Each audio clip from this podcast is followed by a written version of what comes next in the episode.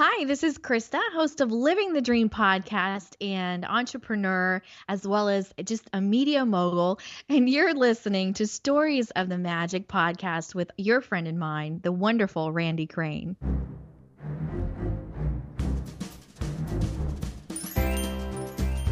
Welcome to Stories of the Magic, an unofficial Disney podcast, with your host, Randy Crane. Hear stories from Disney cast members, Imagineers, artists, and more right here on Stories of the Magic.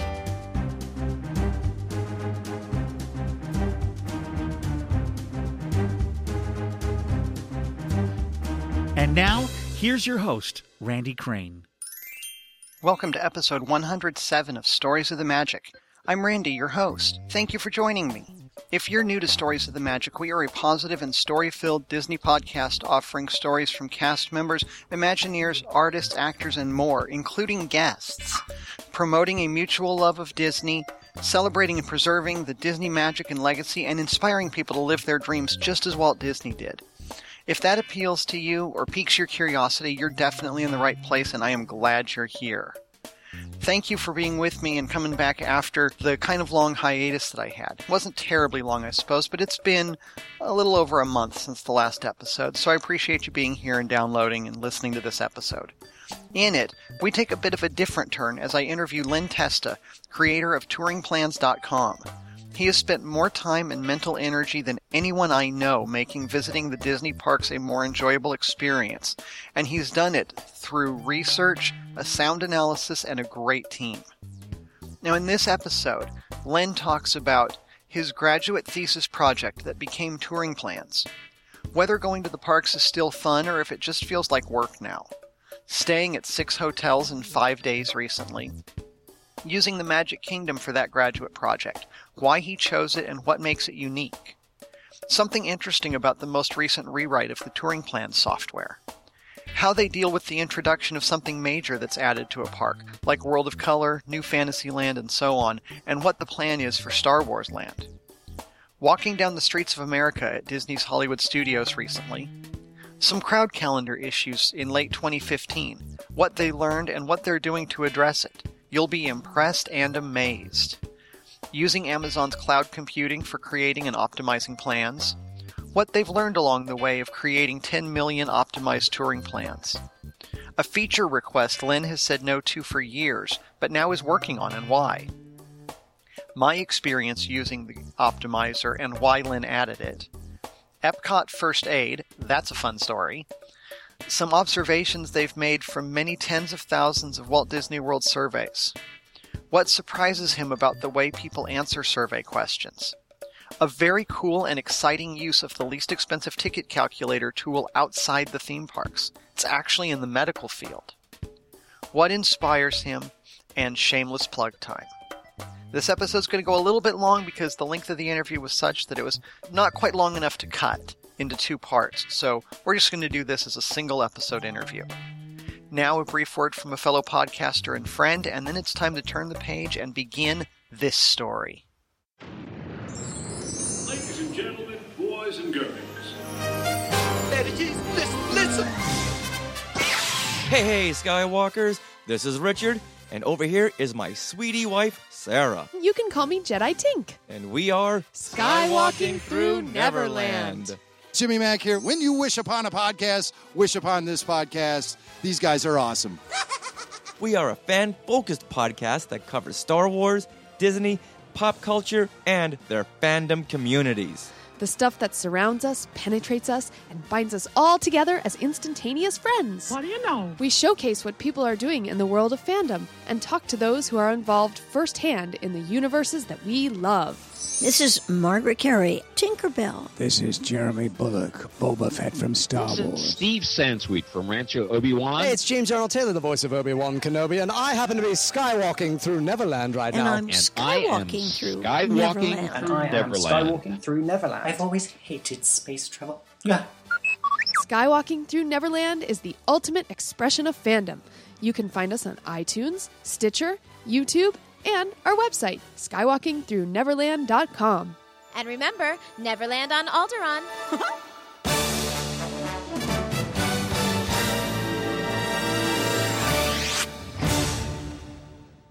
and now, this week's interview on Stories of the Magic. Have you ever visited a Disney theme park, waited in line, and thought, these lines are really long? There's got to be a better way to do this. Did you then devote your graduate thesis project to solving that problem? You may not have, though it totally sounds like something I would do if I knew how. But my guest today did exactly that. We'll get to that story during the interview, so let me tell you a bit about him first. Len Testa is the co-author of the unofficial guides to Walt Disney World, Disneyland, the Disney Cruise Line, and British theme parks. He's also a contributor to the unofficial guide to Las Vegas. He's the lead researcher for touringplans.com and the book content, though he says most of his time there is spent trying to keep up with the team. When he's not doing that, he's one of the co-hosts of the WDW Today podcast, specifically now in the listener questions with Len segment, and the host of the Disney Dish with Jim Hill podcast. With all of that, I'm amazed he had time for this interview at all. So let's not delay any longer. Len, welcome to Stories of the Magic. Oh, thanks for having me, Randy. I appreciate it. Oh, my pleasure. Uh, now, I do want to talk just a little bit about the graduate thesis. Sure. I know you've told that story many times before, and I'm going to link to some other podcasts in the show notes where you tell the whole story. But would you mind just telling the short version for my audience? Yeah, so the short version was um, I was finishing up my undergraduate degree in computer science, and I went uh, to Walt Disney World with my twin sister we had a thing where we um, we would go every year for our birthday. You know, huge Disney fans, and uh, we stood in line for like two hours to see the Great Movie Ride. And I, I remember, you know, right before the heat stroke set in, um, that there's got to be a better way to do this. So I went back to my graduate school advisors, um, and I said, you know, is it possible to get a to write a computer program that figures out um, the way you, the order in which you should visit the rides to minimize your wait in line?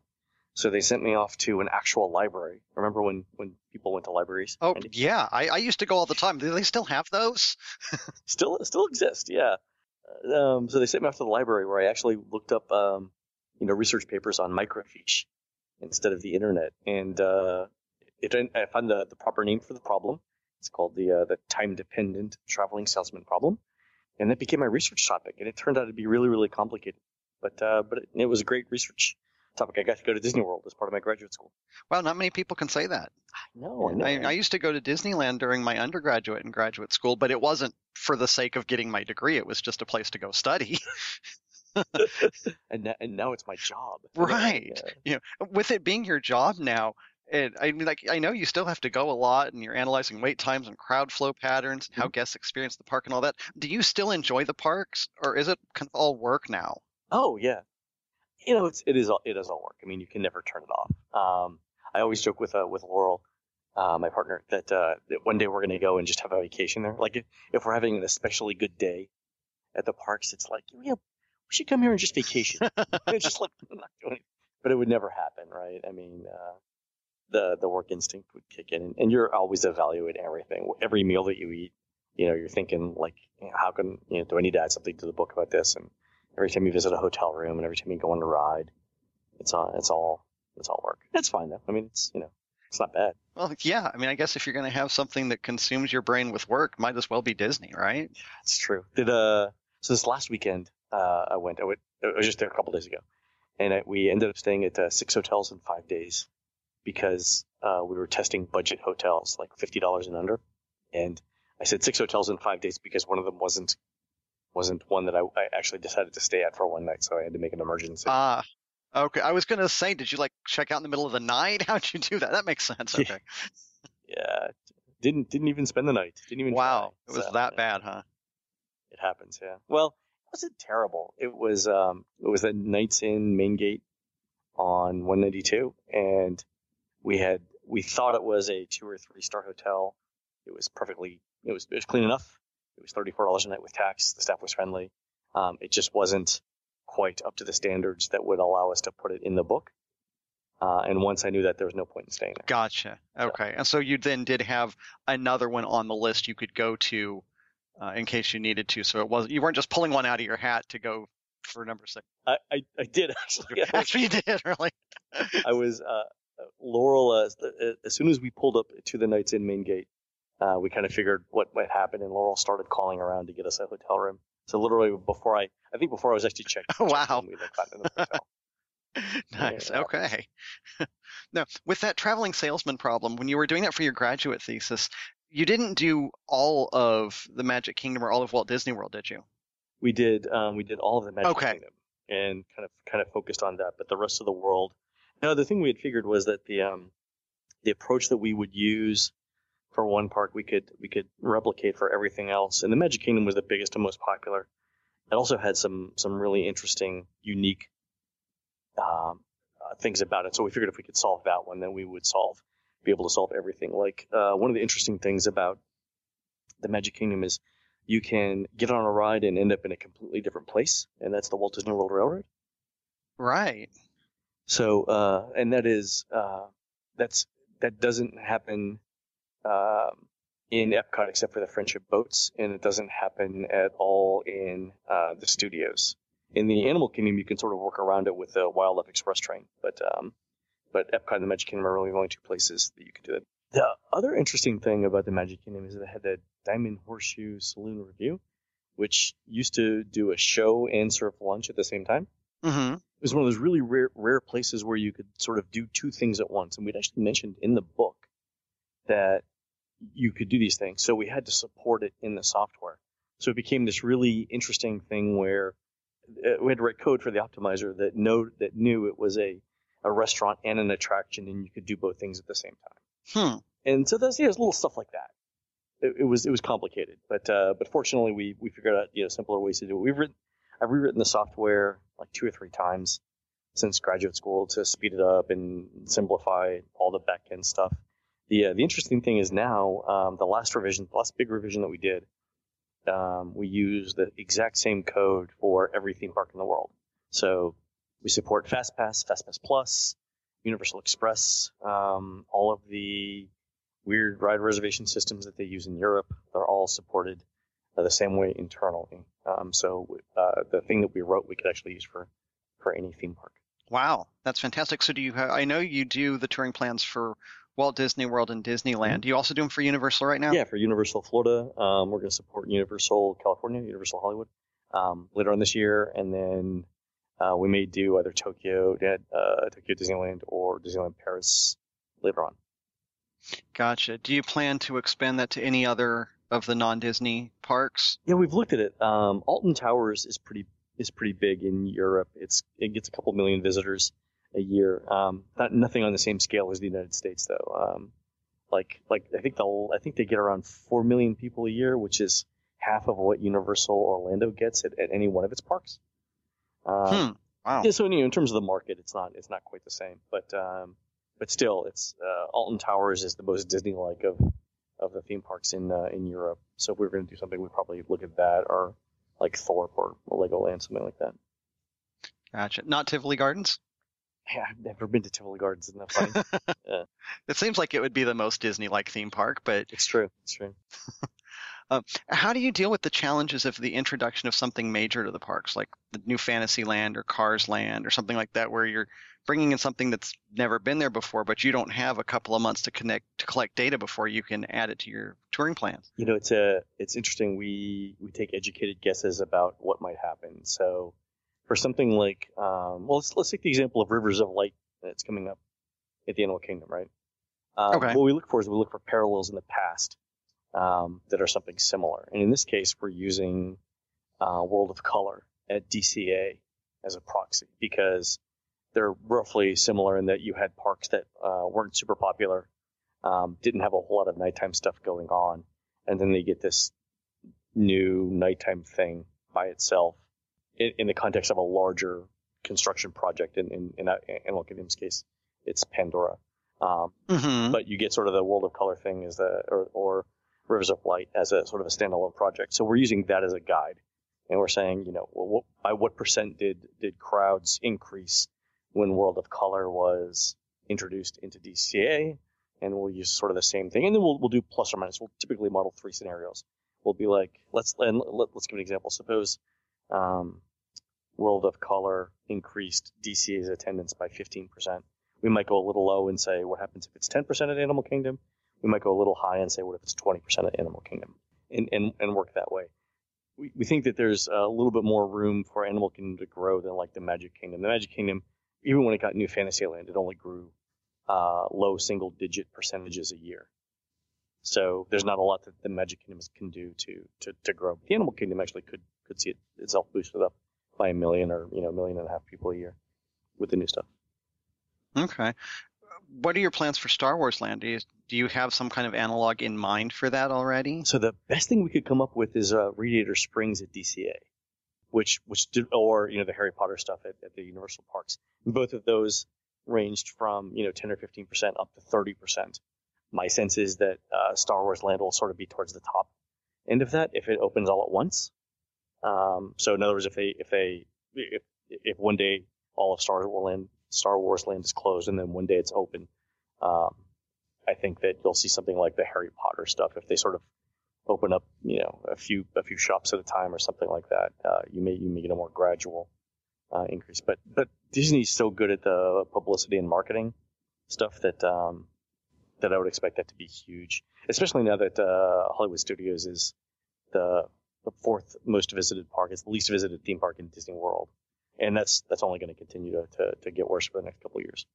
Yeah, it seems like right now they've taken out what a third to half of what you could do for the construction of Toy Story Land and Star Wars Land. Yeah, and after uh, after April second, it'll be you know even more. They'll get rid of Lights Motor Action. They'll get rid of Honey I Shrunk the Kids Movie Set Adventure. Um, Streets of America will be completely closed.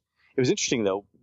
They they're already focusing so much of the entertainment in the park on stuff that will be here past April. So I was I was in the park on Saturday with Jim Hill. We were recording our own show, and we were walking down the streets of America, and you can actually hear it in the show when I post it.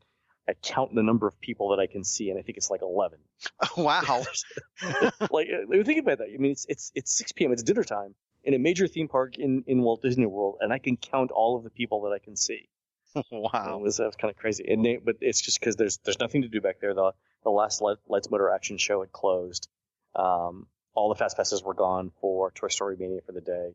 You know, Muppet was getting was pulling nobody in. Uh, Pizza Planet was closed, so there's no there's just no reason for people to be back there other than you know Mama Melrose's. It's, I mean, I, I could count the people coming in and out. Man, that's really something. It was it was a little creepy. It was uh, it was strange. Yeah.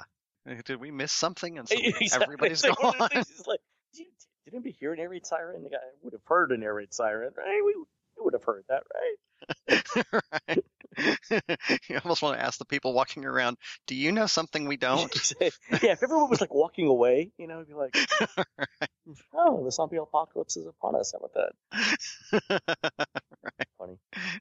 Um, now, I remember even though I wasn't at Walt Disney World during this time, I remember hearing you guys talk about it on WDW Today and things like that, that there were some crowd calendar issues in September, October, and November of 2015. Oh, yeah. Um, what did that teach you, and what are you doing to kind of address that? Oh, man, so this was crazy. So September, September, October, November um, are traditionally very slow times of the year, right? And especially September, because you've just come off of essentially three months where if you had kids – and they weren't in school, that was the perfect time to take them, right? It's uh, no one's missing any tests. Um, you've got plenty of time. You know, you can you can you can pick any one of a number of weeks to go, uh, and it would be fine. So September, you know, by that time everyone's back in school. Um, it's it should be among the slowest times of the year, and it had been. So we we when we look at our forecasts, when we were looking at our forecasts in August, we were like, okay, you know, after Labor Day, things are going to slow down. It'll be slow through, you know, through November. There's there's a couple of holidays, right? You got Columbus Day in October. You've got Veterans Day and uh, Jersey Week in November, and then you know, but it, it should be relatively slow for you know 60 to 75 days. And then it wasn't. so we, we, were getting reports. So first of all, we we, saw, we thought something was strange the second week of September when we had started to predict on our one to ten scale of of, of crowd calendars.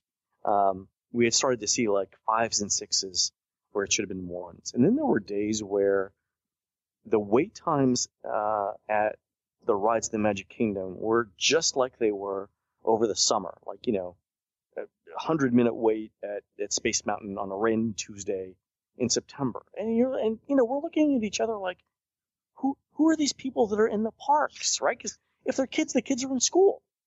Um, mm-hmm. and so we started looking, and there were there were a couple of things that we um, couple of, couple of holiday things we missed. I, uh, a couple there were a couple of Jewish holidays. I think it was Rosh Hashanah was on a Monday in 2015, which led to a three day weekend for New York, New Jersey public schools, um, and that that was a significant uh, change for us. Um, but we we didn't know what was happening for like for for like 75 days.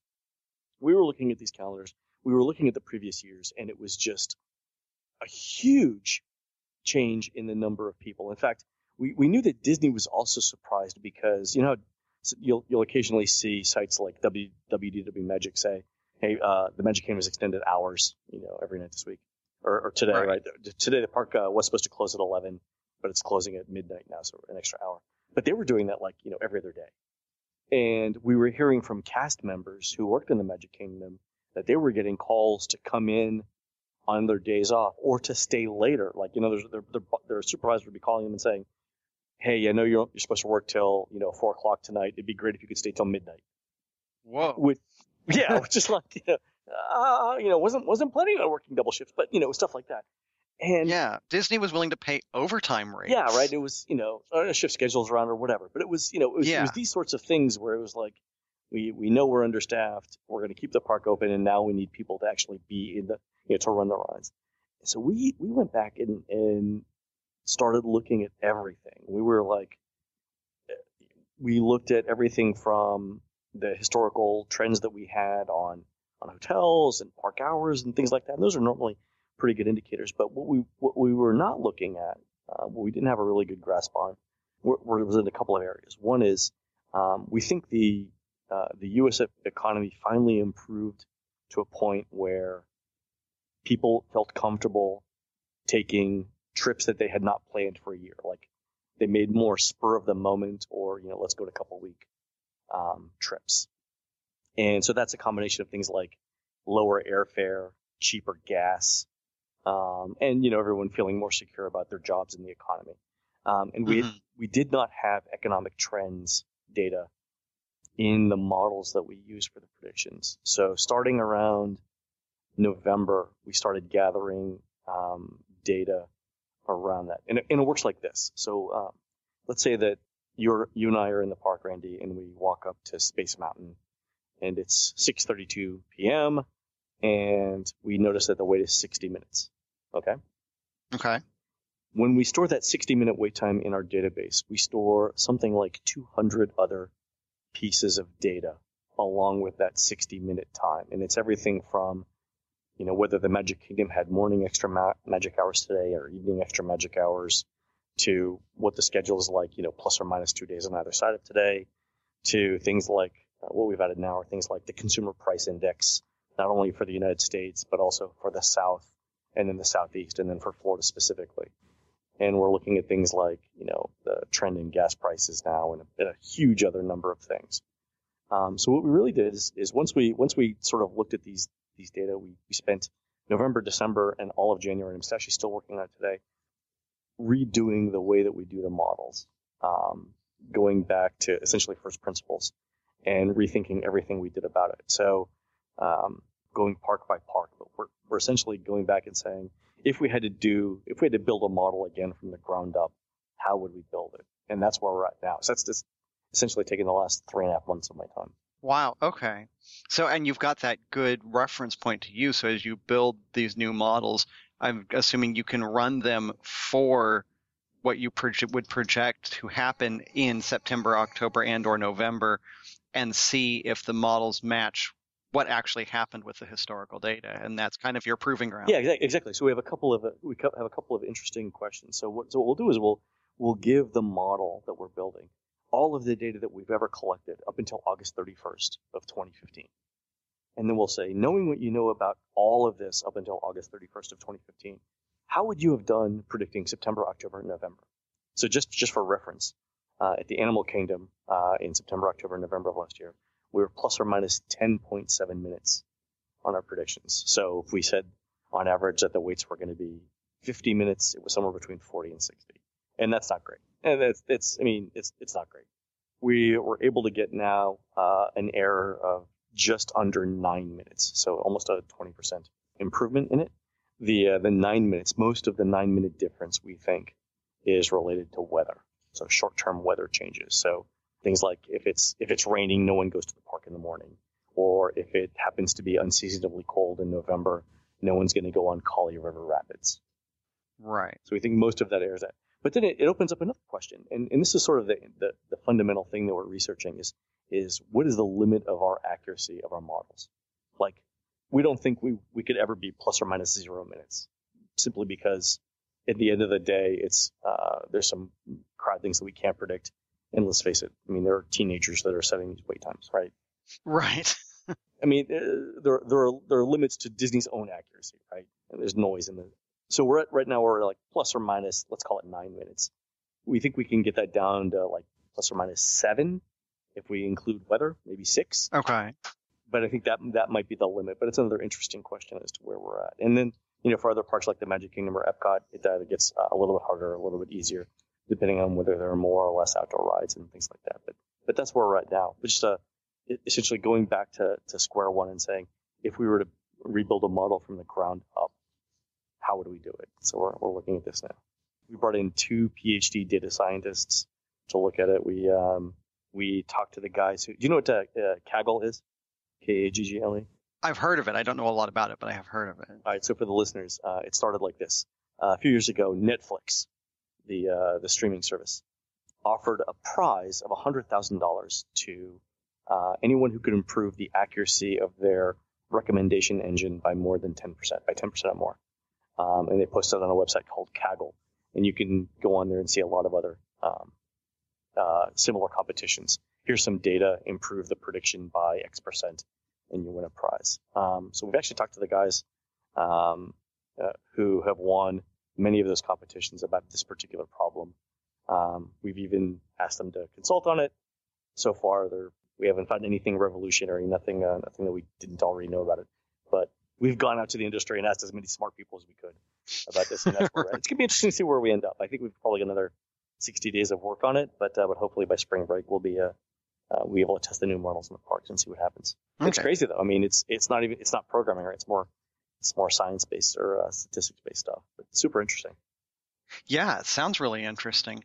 Uh, and you'd said you've rebuilt the software a couple of times. Is this now another rebuild, or is this functioning in a different way than that? It's completely different software. So it's um it's uh, written from the ground up, literally starting with nothing and then re- and rebuilding uh, rebuilding it. So we'll see what happens on it. It uh, the interesting thing about it is to we, we want to get to the point where we can make predictions um, every day for 365 days in advance, and the amount of computing power that has to happen that we have that we need to do that is actually pretty good, uh, pretty big because we're making like you know, predictions for like 100 different attractions 365 days in advance, and the analysis that goes into that is is huge. I actually couldn't put all the computers in my house, so we're we're using Amazon's cloud for that. But uh, but anyway, interesting stuff. Yeah, I remember reading an interview that you had done. I think it was with Wired or something like that, where you talked about uh, that part of it a little bit. Yeah, so we use um, for the optimizer, uh, the thing that uh, will create a, an optimized touring plan for you. All of that runs on Amazon's cloud, and the interesting thing about it is it scales up and down automatically depending on the kind of demand that you have. So, like you know, two o'clock in the afternoon of Christmas Day or Christmas week, we probably had um, we were getting you know many thousands of, of uh, touring plan requests an hour, but you know at three o'clock in the morning or five o'clock in the morning, we're getting almost none. So there's no point in us buying computer time when we don't need it. So Amazon lets us do that. The uh, the cool thing about that though was um, when we were originally building the software, we wanted to test the scaling feature. So what we did is we we wrote another set of programs that that sent in um, touring plans, like touring plan requests, optimization requests, as if 40,000 individual families were in the parks. So we're like, could we could we handle optimizing touring plans for 40,000 families in the parks all at the same time? And in order to do that, it was actually so much computing power. I had to ask Amazon for special permission to do it. And the cool thing was, is like there's there's this huge form to fill out, right, to do it. And you get to the end where you have to explain what you're doing. So I explain that I'm um, you know, this is what we're doing for Disney theme parks, you know, and it's optimized as your wait in line, etc. They wrote back, they're like, yeah, this is cool. That was it. and they did it, and it and it worked. It worked. I mean, it worked perfectly. It was it was because we had, we had gotten it up to like you know ten thousand, and and we figured the scaling was going to work, and it did. But the uh, the funny it was the funniest thing. Like you tell people what you're working on, and you can call up people. And I did this during my graduate school research too. You call up people and you say, "Yeah, you know, I'm looking at the same thing for Disney theme parks," and everyone understands the problem. You know, everyone everyone gets it. Yeah. When I was doing my graduate school stuff, every single person I asked for help responded, which was kind of amazing. But right, everyone got it. Yeah. So the Amazon uh, Amazon guys are great, and they're all they're all super helpful. So. Oh, that's great. that's really fun too. that yeah, that's that's that's cool. Everyone understands the problem, and that's uh, I think that's kind of a blessing, right? Because you can you can explain it to people, everyone gets it, everyone understands the appeal, and everyone's you know willing to help out too.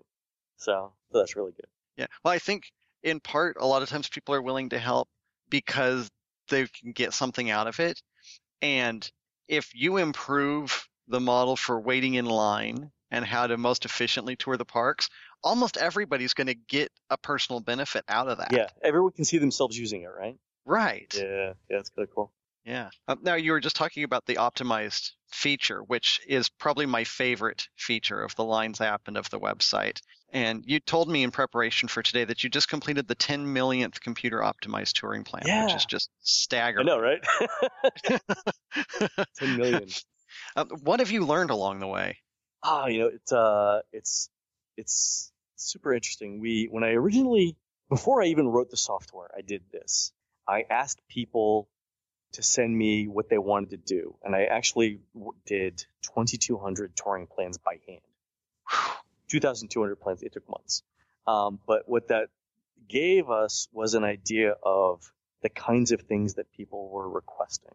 Um, so we were able to build a set of rules into certain things, you know, like um, things that people wanted to do in the morning, things that people wanted to do in the evening, and so on. So I'll give you an example. One of the um, one of the interesting things that the optimizer would do if we let it is this.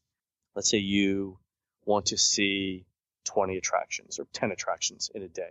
Not a huge number, right? The average number of the average number of uh, attractions that a typical person sees in a Disney park is 10. And so Disney, if you, if you, if you just walked into a park, you didn't know anything about touring plans, you were just there to have a good time, you stayed all day, you'd see roughly 10 attractions. Um, if you're using a touring plan, that averages like 22. But if you only wanted to see 10 attractions, the thing that the optimizer would do if we let it is this. It would probably put some attractions in the morning up until like 11 a.m. and then would put most of the rest of them in the evening. Okay. And it would give you this huge break in the middle of the day if we let it. Okay. And the reason is, is I mean, you've been to a Disney theme park. You know that between like 11 a.m. and, you know, 4 or 5 p.m. is the busiest part of the day, right? Right. Right. So the optimizer would normally look at this and say, look, you've, you've only got, you know, four or five hours of activity, four or five hours of ride here, but we've got 16 hours in the park. So I'm going to schedule these four or five hours of activity at the very beginning of the day and the very end of the day when there are the fewest number of people in the park, therefore the shortest lines, right? And that is a perfectly logical thing to do. People hate it though, so we don't do it. so people people will look at it and say, well, this, this is you know this is strange. You know, why do I have this big big big break in the day? So what we'll do is we actually favor plans that are suboptimal that don't save you every single minute in line, but that um, front load a little uh, a few more attractions in the morning we actually make sure that you don't have really long breaks in the morning because it looks counterintuitive to people. Right. Stuff like that is, is very interesting. Yeah. Where, you know, people would prefer the suboptimal thing because it, you know, quote, looks right. Um, those are rules that we had to build in over time. The other thing is, is that we, and I didn't realize this was going to happen, but there are actually people who's, who have made careers out of creating touring plans for other people. Mm-hmm. So every once in a while, we'll, we'll go in and we'll look and we'll, uh, someone will send us a touring plan and say, can you take a look at this? Cause I don't, you know, something's wrong. And occasionally they, they discover a bug. But you know, we were doing this one time and I was looking at this, you know, this, the, the touring plans that this person had created. And, and when they give me the touring plan, I can go in and see every plan that they've created. This person had like a thousand touring plans. I'm like, what, what are you doing here? right? What, a thousand, right? I mean, I mean, I don't think I have a thousand, right? right. And I'm looking at them and they all have different names of, of families in them. I'm like, you know, what's going on here? And it turned out it was a, it was somebody who had created a custom business of creating touring plans for, as, as part of like a trip planning or travel agency business that they were using the software to create custom itineraries for other people. So essentially, that was that was their job, built on this software. It was really interesting. I'm like, this is the coolest thing I've ever seen. it, was, it was it was really neat. And they would you know they would mail them to these people, and people would use them and apparently be happy with it. So Yeah, I'll tell you, I do that some for Disneyland oh, do you really? for people. Yeah, That's fantastic. Go ahead and do it. Yeah, knock yourself out. It was uh, I didn't I didn't think it would happen, but there are, there are about 20 or 25 people um, that have you know thriving little side careers doing uh, doing touring planes. But the uh, but it's really interesting to see. And of course, we get all kinds of uh, you know feature requests and stuff, and I, I keep a list of them on the board. Um, but I'm pretty happy with with how it works in general.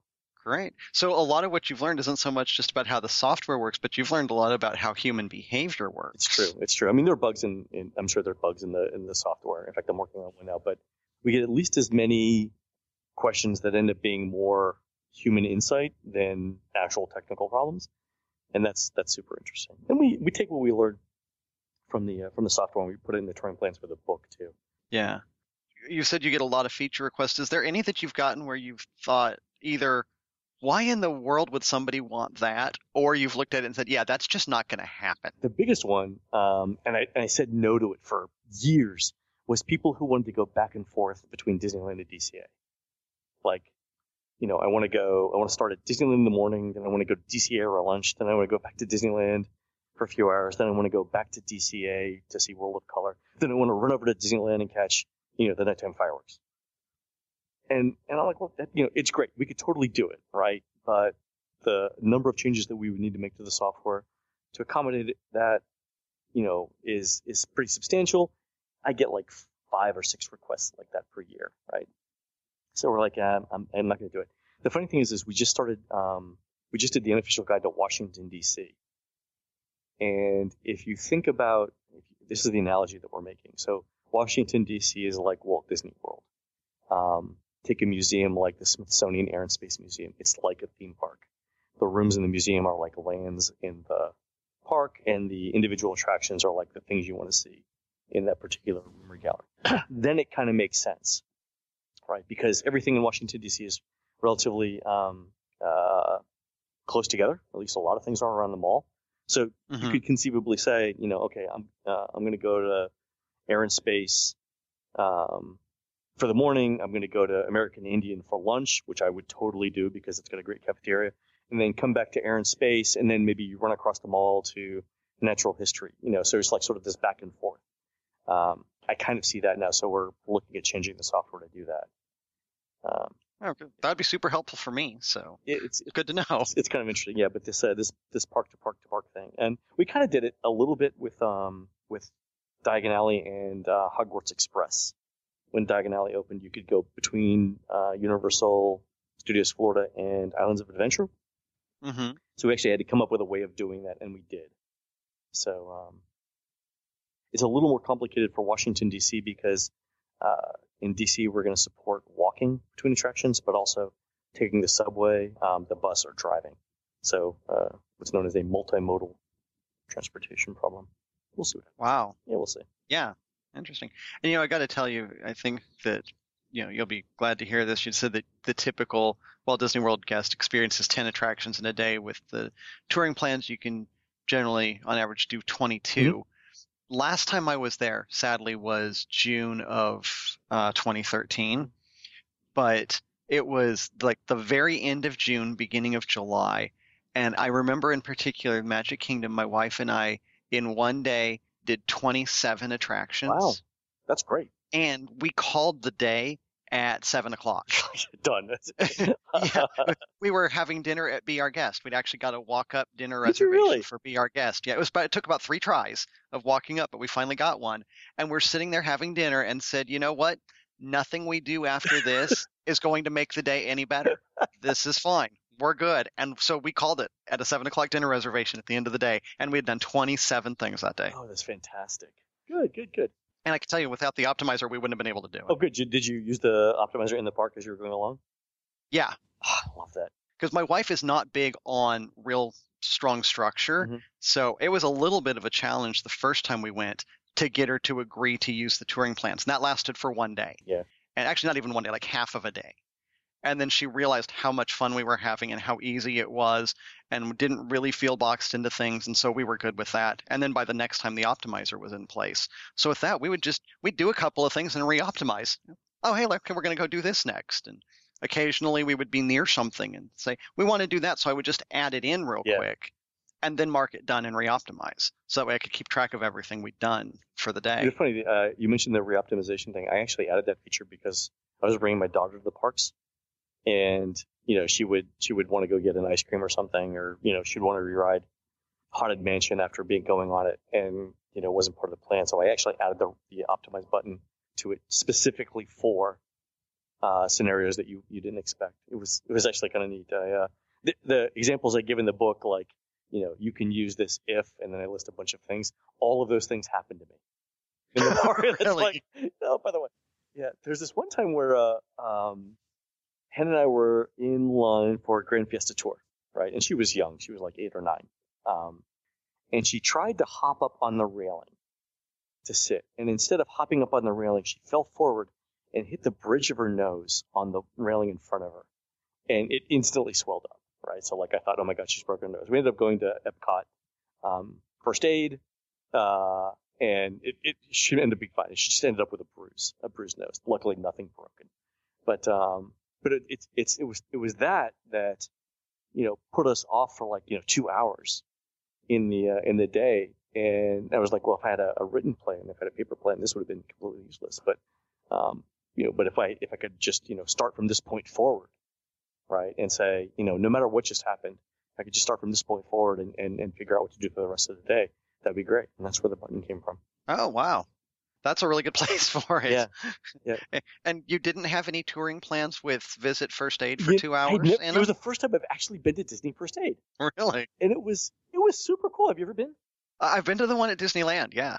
You did. Uh, so you should go to the one in, in World the next time you. The thing that impressed me the most was they've got different shaped band aids, more than you would ever see in your entire life. Like re- literally designed to fit between any two pieces of the human body. so a lot of them, are, you know, people wearing flip flops, you know, and whatnot. Mhm. Um, and so, so, but they've got special band aids that are designed to fit between your toes and stay secure. And but they pull it out on this board like it's a science fair project. Randy, I'm telling you, it's got to be like like three dozen different shaped band aids. And I'm looking at this going, I'm like, this is, you know, I, I'm, I'm glad Hannah's fine. This is the most interesting band aid display I've ever seen in my entire life. And, and they're, you know, they're H shaped, or they're butterfly shaped, or they're X shaped, or they're T shaped. I mean, it's, wow, this is super impressive. and everyone was really nice. It was great. It was a good visit. So. That's great. I'm going to actually be at Disneyland tomorrow, and I just feel like walking in and saying, Do you have a Band Aid display I can see? I, I don't know about Disneyland, but I know Epcot definitely had it. And then uh, they uh, they also had uh, in several different languages a poster that um, explained the risks of dehydration, and that was also super impressive. So Hmm. Good for them. yeah, it was good. Now, over the years, I know that you guys, your team has analyzed a lot of data. I think you told me 97,000 restaurant surveys, many thousands of resort surveys, and, and on and on. First of all, at what point do you have, like, is there a certain point where an observation becomes statistically significant to you? Like, we've got this many people Yeah. that say this. So ninety-seven thousand was actually last year, 2015. Oh, wow. It was super. Yeah, right. It's kind of crazy. Yeah, just just for just for reference, we got uh, you mentioned Be Our Guest. We got 3,005 uh, surveys for Be Our Guest uh, last year. Okay. So when you think about we think about touring plans, we've and, and, and the unofficial guide, um, touring plans between the website, the blog, and the app get somewhere around somewhere between 10 and 15 million visitors a year. The um, the book sells hundreds of thousands of copies um, a year, and all of those people send us surveys. So last year we got 97,000 uh, dining responses. Again, 3,000 of them would be our guest. But the interesting thing is that uh, so typically we think there's somewhere around 30, 35 survey survey responses are needed to sort of get a a good statistical feel for uh, for a particular restaurant. The the interesting thing is that we got that for every food cart in Walt Disney World with 97,000 surveys. So we can actually tell you which popcorn cart or churro cart in the park is the best one. And, and I, I mentioned this in, in the next edition of the book. The Frontierland churro cart is like 94% thumbs up, you know, and, and that one we actually got, uh, almost 200, uh, individual, um, surveys on it. So people really, really like that one. But yeah, we can, uh, like we can rate every food and wine booth. We can rate, uh, you know, with 97,000 surveys, you can rate pretty much everything. Yeah. So it's been a while since I've taken a statistics class, but you're well into the 99% confidence interval there, aren't oh, you? Oh yeah. So we can, uh, so the, our, our, our margin of error, so our confidence interval on that is probably like plus or minus two or 3%. I think we said 3% in the book. It's probably a little bit tighter than that. So You always want to publish something that's a little bit more conservative than what it actually is. exactly. So what what kind of observations have you made from doing all of that besides that churro cart in Frontierland being the go-to place? You know, the the interesting thing is that most people are pretty positive about um, both Disney food and Disney restaurants. I think the average restaurant, you know, thumbs up rating uh, is somewhere between 86 to 80, 88 percent. So most people would give the average Disney restaurant a, a B plus, like a solid B plus, um, on a grading scale. And I kind of get kind of get that. I mean, overall, um, you know, Disney does a really good job. But uh, what's interesting then is we think it's plus or minus uh, six or seven points. I think it's six points. Is this? It was the uh, uh, was two standard deviations away. So anything that's rated above a ni- 94 or above or 82 or below would be places that you would say were really really good or really really bad. And the interesting thing about the places that are really really bad, Randy, is this: most of them are the older places at Disney Springs. So like Portobello's, Bongos, um, Paradiso 37, the established places, uh, Fulton's Crab House, um, did not do well in these surveys. And given all of the competition and all of the changes that are either at or coming to Disney Springs, I would not be surprised to see all of those restaurants either go away or undergo like really, really significant changes. In fact, uh, Fulton's just announced a couple days ago that they were closing, laying off a couple hundred people, and essentially doing a revamp. And we've been saying for months that that, that was going to happen. I, I would be shocked if Bongos didn't do the same thing, if Portobello didn't do the same thing within the next you know 60 or 90 days. So the interesting thing is from the from the survey results, you can see the tr- you can see what's going to happen, right? You can essentially see the writing on the wall. Um, we can generally detect when uh, new chefs move around without even being told because you know something will spike. Uh, uh, survey responses will spike, so we know that you know somebody moved into Flying Fish or somebody moved out of California Grill or into Le Cellier or something like that. It's really interesting. Hmm. Wow. Has there been anything that you've seen come to the parks or to Walt Disney World as a whole, maybe a restaurant or something that you thought, based on kind of initial impressions, wow, this is going to do really well, or this is going to do really badly, and then you got all of this survey data and saw things play out exactly the opposite of what you thought was going to happen? We weren't sure with um with Be Our Guest whether it was going to be a gimmick or whether the food was going to be good. But once we got in there and ate it, we thought the food was going to be pretty good. The and the survey responses on that are you know like 90, 91 percent thumbs up. I'm a little surprised that it's actually that low. I would think it would be a little bit higher, but but that's pretty solid. I think a lot of the um, some of that might have to do with price.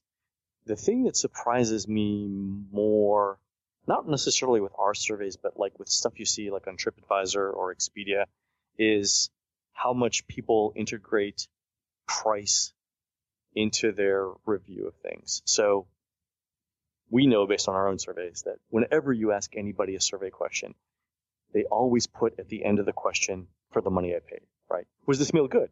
Yes, comma, for the money I paid, right?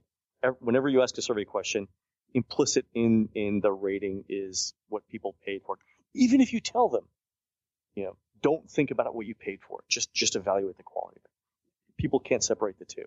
So you look at things like on, on TripAdvisor where, you know, there's, um, some of the moderate resorts are rated higher than like, you know, the Contemporary or Bay Lake Tower or uh, many of the deluxe resorts. It's not that they're better resorts objectively. It's again, for the money I paid, I think this is a better value. That's, that's still sort of amazing to me. Yeah, definitely. Do you ever get responses that include instead of for the money I paid, for the time I waited? Yeah, uh, a lot of people do that. It, we get a lot of uh, for the time I waited stuff related to buses. Mm. And this is a, this is super interesting. So um, we, and I am 100% convinced this is true. We've broken this out by country. Uh, the more you're exposed to public transportation, the better you think Disney's transportation service is. If you're from uh, the UK, uh, specifically like London, or you're from Paris, or you're from Germany, any any country that has a subway system, or uh, you know, if you use the New York or Boston or Chicago um, subways on a regular basis, um, you are much like much, much more likely to be satisfied with Disney's bus system than let's say you're from the Midwest where you never, you know, you drive your own car everywhere. Um, if you never use a, a, public bus, you never use a public subway, you never use public transportation, you have nothing to go against uh, for Disney. So waiting 20 minutes for a bus at Disney World um, seems like a long time to you versus just getting in your car and going. So people who uh, people who are not exposed to public transportation don't think it's that great. People who use public transportation think it's very good. That's that's also interesting. The funny thing is, is I've talked to people about Disney about that, and I think I don't know that they've ever looked at it that way. Let's put it that way. Um, but like your satisfaction with the Disney transportation based on your exposure to, to other public transportation. That's an interesting way of looking at it. Yeah, and it seems like that would be an obvious perspective because people are always going to rate things or estimate the value of things based on their own experience. So you all, you really need to, if possible, at least control for that when looking at your data. The thing that the thing that we and we didn't we didn't do that initially, and I don't think actually Disney did that for the longest time. They um they were looking at things like the the amount of time it took between buses, and it used to be 20 minutes, right? 20 minutes was sort of like the guideline that the Disney people will give you. you know, another bus comes in about every 20 minutes. But in, and in reality, we've seen over the years that the time between buses is getting shorter and shorter. So last year when we measured it, it was down to 16 minutes. Um, so, uh, you know, a new bus coming up every 16 minutes is actually very good for the size of the property and for the number of people that they have to get around. 16 minutes is very good. But, but the thing that we were asking ourselves was, and this is always important, as compared to what, right? Is 16 minutes good or bad? Well, what do you compare it to? Well, if you're, you know, if you're comparing it to a subway or uh, a public bus, yeah, 16 min- minutes isn't bad. But what if you're from like Oklahoma and you never use a bus and there are no subways? Is 16 minutes good or bad? Well, they probably think it's bad because it's 16 minutes. And that was, that was interesting. Yeah. Right. Yeah. Hmm. Okay. So we've talked a lot about all of these tools and how they're used in theme parks and the the Walt Disney World Resort as a whole, and uh, even other tourist attractions. But do these tools that you've developed for touringplans.com have any uses outside of planning and experiencing a Disney vacation? yeah, this is interesting. Um, I, uh, I, w- I was joking with uh, with Laurel that uh, you know everyone needs a hobby outside of work, um, and mine is curing diabetes. So it's it's true. It's kind of funny. So about a year ago, um, I got an email from a guy, uh, a, doctor named name's Brad Brad Eilerman in um, in Cincinnati, and he said he's a he's an endocrinologist and he treats patients with diabetes. And he said this thing that you've developed for the touring plans, can you use it to make recommendations for for medicine uh, for treatment for diabetes? In other words, I've got all of these medicines I could prescri- prescribe to this patient with diabetes, you know, of these 50 or 60 medicines that I could prescribe, you know, what are the, you know, one, two, three, four, or five best? Um, so I looked at it, and it's uh, it's actually the exact same kind of problem, not not like the touring plan software, but like the software that we do for um, for the least expensive ticket calculator, where you're trying to match the best set of tickets to an individual. So it's exactly the same kind of problem. So I took a couple of weekends and sort of prototyped some stuff out. Um, and we, we've been going back and forth for a year on it, but we're at the point now where we've got a, uh, we think we can do it. So we've got software that we built that says, you know, if your blood sugar level is this and your body mass index is this and you're already on this medication and this is what it's doing for you. You've got these sort of comorbidity factors and, uh, you know, a bunch of other stuff. Essentially taking in all the patient data based on that. Here are the, the drugs that we think would work best for you. Um, and we got we've actually submitted a paper to a uh, to an endocrinology conference uh, that's in Orlando. Happens to be in Orlando in May. Uh, we'll, and we should know in a couple weeks whether it, get, it gets uh, it gets accepted or not. But I'm I'm pretty confident in it. But the interesting thing is this: it's exactly like the uh, the least expensive ticket calculator. If you're a doctor, right, and you've got a patient in front of you that has uh, diabetes, you can pick uh, up from uh, you know any, anything from like one to five drugs out of a range of 50 or 60 that might work to treat the diabetes. But as a doctor, you probably only are familiar with three or four really well drugs, the things that you use over and over again. Metformin is one, um, Victoza is another one, uh, acarbose is another. I think your listeners might be familiar with some of these. You know, but but as a human being, right, you cannot keep the uh, efficacy and the side effects of 50 or 60 drugs in your head all day, every day. No one can do it, right? Right. But a computer can. And for a computer, it's really nothing to go through and say, you know, give me every combination from one to five drugs out of this 50 or 60, evaluate it against this patient data, and come up with some suggestions. Um, so that's what we did. And it's, uh, you know, it's a fairly straightforward problem. As we, we, have done some interesting tests. We were, we haven't actually tested on people because you can't do that but we've we've compared it to um, a set of 200 patients and what their primary care physicians actually prescribed them versus what we would have prescribed them. And uh, and there's some standard sort of flow charts for doing this sort of thing. And uh, but we think we we think it, it, could end up saving a significant amount of money and have um, better side effects for a lot of people. So for example, um, I mentioned the side effects. A lot of the drugs that you get for diabetes um, have a weight loss component. If you if you take them, you will either gain weight or lose weight. Um, so as a side effect, if you if you happen to be a little bit overweight, you could take uh, you would prefer to take a drug that lets you lose a little bit of weight because over time that would actually help control your symptoms a little bit more. Mm-hmm. Um, so, uh, but as a doctor, again, it's hard to keep all of these side effects in mind because not only you have, you have to figure out like you know, what is this going to do to the, to the, patient's blood sugar level, but, you know, uh, uh is there anything in their medical history that would prevent me from prescribing this, and then you have to then you know maybe then maybe the, the secondary side effects would would kick in, and you would think about that. But again, you can only do that for like three or four things. Your computer could do it for literally all of them at once. Um, and so the side effect thing is actually the, where we see uh, the computer being able to do a better job than some primary care physicians by, by keeping all of the side effects uh, in memory versus you know person doing it. So that's that's really interesting. Um, so that we, have got a paper coming out. Hopefully, gets accepted. We'll have it out in May. It'll be an interesting sort of thing. But again, it's all based on the least expensive ticket calculator, which I, which I think is really kind of funny, right? So we'll see what happens.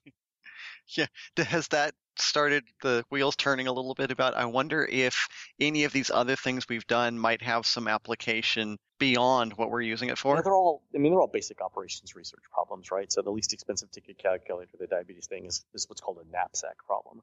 Um, and in fact, I, I used the exact same framework of the code to, to solve it um, both times. So you know, getting it getting it up and running was uh, actually you know my part of it wasn't that difficult. Brad, uh, the the guy that was the the doctor, was the one who actually had to come up with all the rules, uh, you know, for it. You know, like you know, give it five points if it does this, take away three points if it do, if it doesn't do that, stuff like that. That was on, on his end. He's it was the bulk of the work. Um, you know, from my perspective, it was relatively straightforward coding. Hmm. But uh, but yeah, I mean, they're all they're all basic operations research problems. It's nice to see that they're they're you know applicable in lots of places. So again, we'll see what happens. Yeah, it's really interesting. And hopefully, you know, if that gets published and goes on to help as many people in the ways that you described, just know, we're hoping it does. Yeah, so there's like uh, 40 million Americans, I think, with diabetes. So uh, that's that's a lot of people. It's a lot of potential. The uh, yeah. It's funny though, because so you know, I really like working with Brad, and the the thing that I like is we both looked at it the, with the exact same set of priorities. That, that and, and we came up with three, and we all agreed on the three. And the three were this: one, can we actually write something that would work? Right? Is this is this even possible to do with a computer? Two, can it help people? Right? Would, would does it work? Does you know can we produce a result? Do people follow it? And do we help people? And then way down on the list at number three was like, can we make any money with this? But it's funny because we, we both had the, the same set of priorities. It's like, can it work? Can it help people? Those were our big two. And then later on, it was like, oh, this might be an, an, interesting business to get into too. But uh, yeah, so it worked out really well. I'm very happy with it. Very cool. Congratulations on that. Whether it, whatever else happens to it, congratulations yeah, just, on what you've done so far. Yeah, just to get to this point, I think is, uh, is super interesting. So we'll, we'll see what happens. Yeah, definitely. I want to ask a couple of questions to kind of wrap up, and then we'll come back and revisit another time because I am a big nerd and I love getting into the details of these things. All right, good, good. Yeah, well, I'd, I'd, I'd love to come back on. Great, great. Uh, so I usually have about f- a few questions to wrap up. I'm going to ask one of them now and save the others to get people to come back for when we do this another time. So the one I'm going to ask right now is what inspires you? You know, it, it sounds corny, but uh, but it goes back to the thing that we we just talked about. It's, you know, number one, can we can we make people's lives easier? That's the uh, um, that's the big thing, and you know, being able to use math and science to do that is is a good feeling for me. The, I get a, an immense amount of satisfaction from uh, creating tools that help people and that lots of people use. That that's kind of what what gets me up in the morning. Nice. And for people who say, "Oh, I don't need math and science because I'm not going to do anything with that," well, you might be surprised what kind of applications it has, right? Yeah, there's um. So in a perfect world, you don't even know that the math and science is happening, right? If we've if we've developed the app right, you know, you push buttons and it gives you suggestions and you do it. It's sort of like a GPS, right? Lots of math and science are going on behind the scenes, but you don't have to know much of it for it to happen. But, uh, but yeah, I mean, I think I, I, tend to view life as a series of a set of probabilities, you know, things that might happen. Um, so if you know those sorts of things or you can do educated guesses, it tends to help out. Right. Yeah, and the more you know, the better your uh, educated your guesses are. It's true. Hmm, cool. Okay. Well, I'm going to give you a chance here for shameless plug time now. everybody's favorite part of the show. This is what you sat through the last hour or so for, is to get the chance to do this. Uh, this is anything that you want to mention or promote, uh, podcast, Twitter, touring plans, whatever you want to tell people about, go for profile. it. Uh, right. Uh, so I'm Len Testa. My website is uh, touringplans.com, and the book is The Unofficial Guide to Walt Disney World. Cool. And I'll put links to those in the show notes. And I'll also go ahead and put links to the thing I mentioned in the intro, the uh, Disney Dish podcast with Jim Hill. Oh, thanks. Yeah, I appreciate that. Yeah. That's always in my podcast rotation. We just did a series of uh, live ones, and they're starting to come out. The Animal Kingdom one we just released, but uh, we did each of the parks, Disney Springs, and then we did uh, the Holy Land experience, which was way better than I thought it was going to be. I was really, was really happy to uh, to have gone. Oh, cool. Yeah, it was good. Good. Good. I know I really enjoyed the Disneyland ones you guys have been doing. Oh, um, you know, since that's kind of my stomping grounds and to to be as humble as I can be and as modest as I can be about this, I know quite a bit about Disneyland and the history and so on. So it's nice to be able to hear some of these stories and you know connect some dots and learn some things that I didn't already know. Oh, fantastic! Well, thank you so much for your time and uh, for agreeing to come back and do this another time, and for all of the work that you and your team have put in and continue to put in on unofficial guide stuff and the touring plans app and website and the however many millions of people that it helps okay. uh, have a better vacation. I really appreciate it. Thank you, Randy.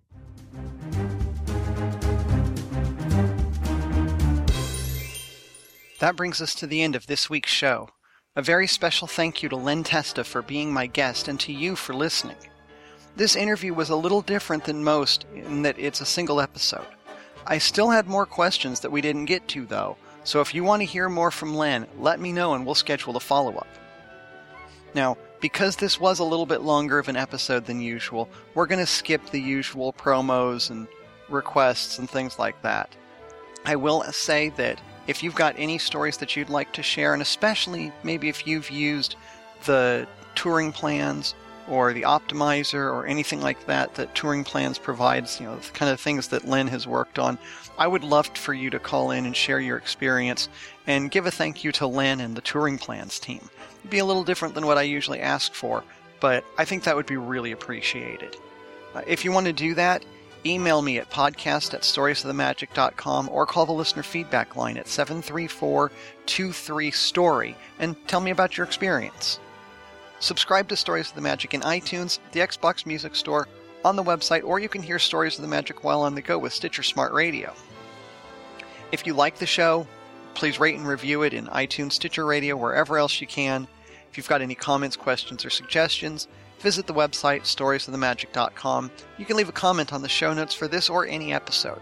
While you're there, you can check out links from this episode, like the some of the longer interviews where Len talks more about his graduate project, and uh, the links that I usually provide here for social media. Thank you for joining me for this episode of Stories of the Magic. There will be other days, and other stories. But this tale is finished. You've been listening to Stories of the Magic with Randy Crane. If you have feedback, want to share a story of your own, or even be a guest on the show, write to Randy at podcast at storiesofthemagic.com or call our listener feedback line 734 23 STORY. And don't forget to visit the website storiesofthemagic.com for show notes from this and every episode and to leave your comments.